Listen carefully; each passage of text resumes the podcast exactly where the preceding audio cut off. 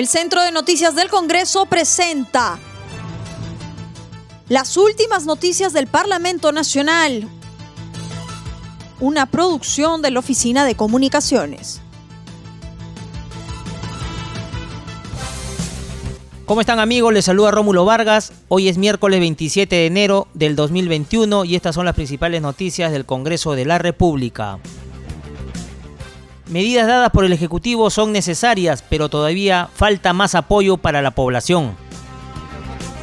La presidenta del Congreso, Mirta Vázquez Chuquilín, en diálogo con CNC Televisión, resaltó que las medidas dictadas por el Ejecutivo para hacer frente a la segunda ola de la pandemia por el coronavirus son necesarias debido a la grave situación que enfrenta el país. Sin embargo, consideró que existen ausencias que deben ser resueltas en el breve plazo para apoyar a la población más vulnerable. Vázquez Chuquilín solicitó a este poder del Estado articular un plan más consistente que aborde el rol de los gobiernos locales y regionales.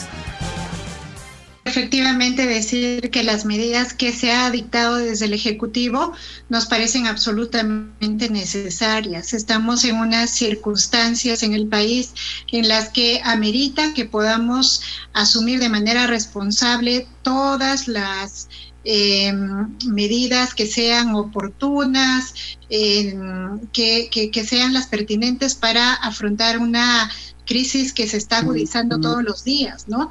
Nosotros creemos que hay que articular un plan mucho más consistente, integral, que eh, pueda abordar incluso el rol de los gobiernos regionales y locales, que pueda responder a cómo eh, va a ser el sustento económico de estas familias que estén en cuarentena y tratando de resguardar su salud.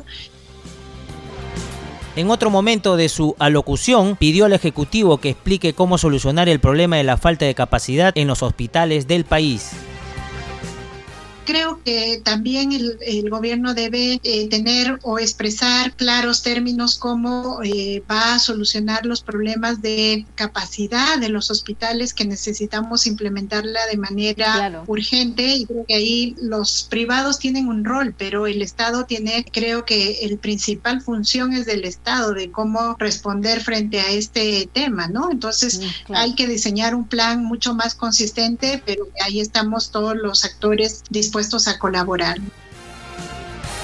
Evalúan convocar a pleno por necesidad de debatir normas. La presidenta del Parlamento Nacional, Mirta Vázquez, afirmó que se está evaluando la realización de un pleno extraordinario debido a la necesidad de proyectos a debatir, entre ellos las normas contra la lucha de la pandemia. Sí, yo creo que eso es urgente, es una de nuestras prioridades la próxima semana. Probablemente eh, será absolutamente virtual, pero sí es una de nuestras prioridades realizarlo eh, por tres motivos, digamos. La primera es que tenemos que avanzar con nuestro trabajo legislativo a pesar de las circunstancias. Creo que el Congreso no puede parar. Lo segundo es que hay una serie de normas urgentes que tienen que ver con... Eh, justamente eh, tratar de afrontar la pandemia y eso es un tema que mm, tenemos que ponerlo como eh, un asunto de, alta prioridad y, por eso necesitamos realizar este pleno. Y tercero, porque creo que es fundamental que en estas circunstancias también el Pleno del Congreso se reúna para mirar eh, nuevas propuestas que podemos lanzar al Ejecutivo. Medidas del Ejecutivo restringen actividades económicas, pero son necesarias. En entrevista a CNC Radio, el integrante de la Comisión de Salud, Felipe Castillo, se refirió al mensaje presidencial. Dijo que todas las medidas tomadas por el Ejecutivo tienen que ser en función de la pandemia y estas deben ser de forma focalizada. Yo creo que todas las medidas que se vayan tomando todas las medidas que se vayan adoptando tienen que ser en función a la evolución de la pandemia y de forma focalizada.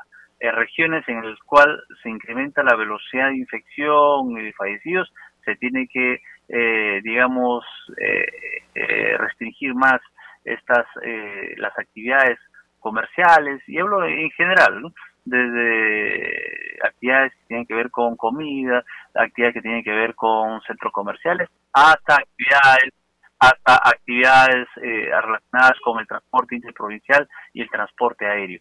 Pero definitivamente buscar siempre un equilibrio porque tampoco podemos entrar en una cuarentena muy, muy, digamos, estricta porque al final eh, el único perjudicado va a ser el ciudadano porque al no tener dinero en el bolsillo también se puede afectar su salud, su economía, eh, su alimentación indicó que estas nuevas medidas restringen nuevamente las actividades económicas, pero son necesarias para el bienestar de la población.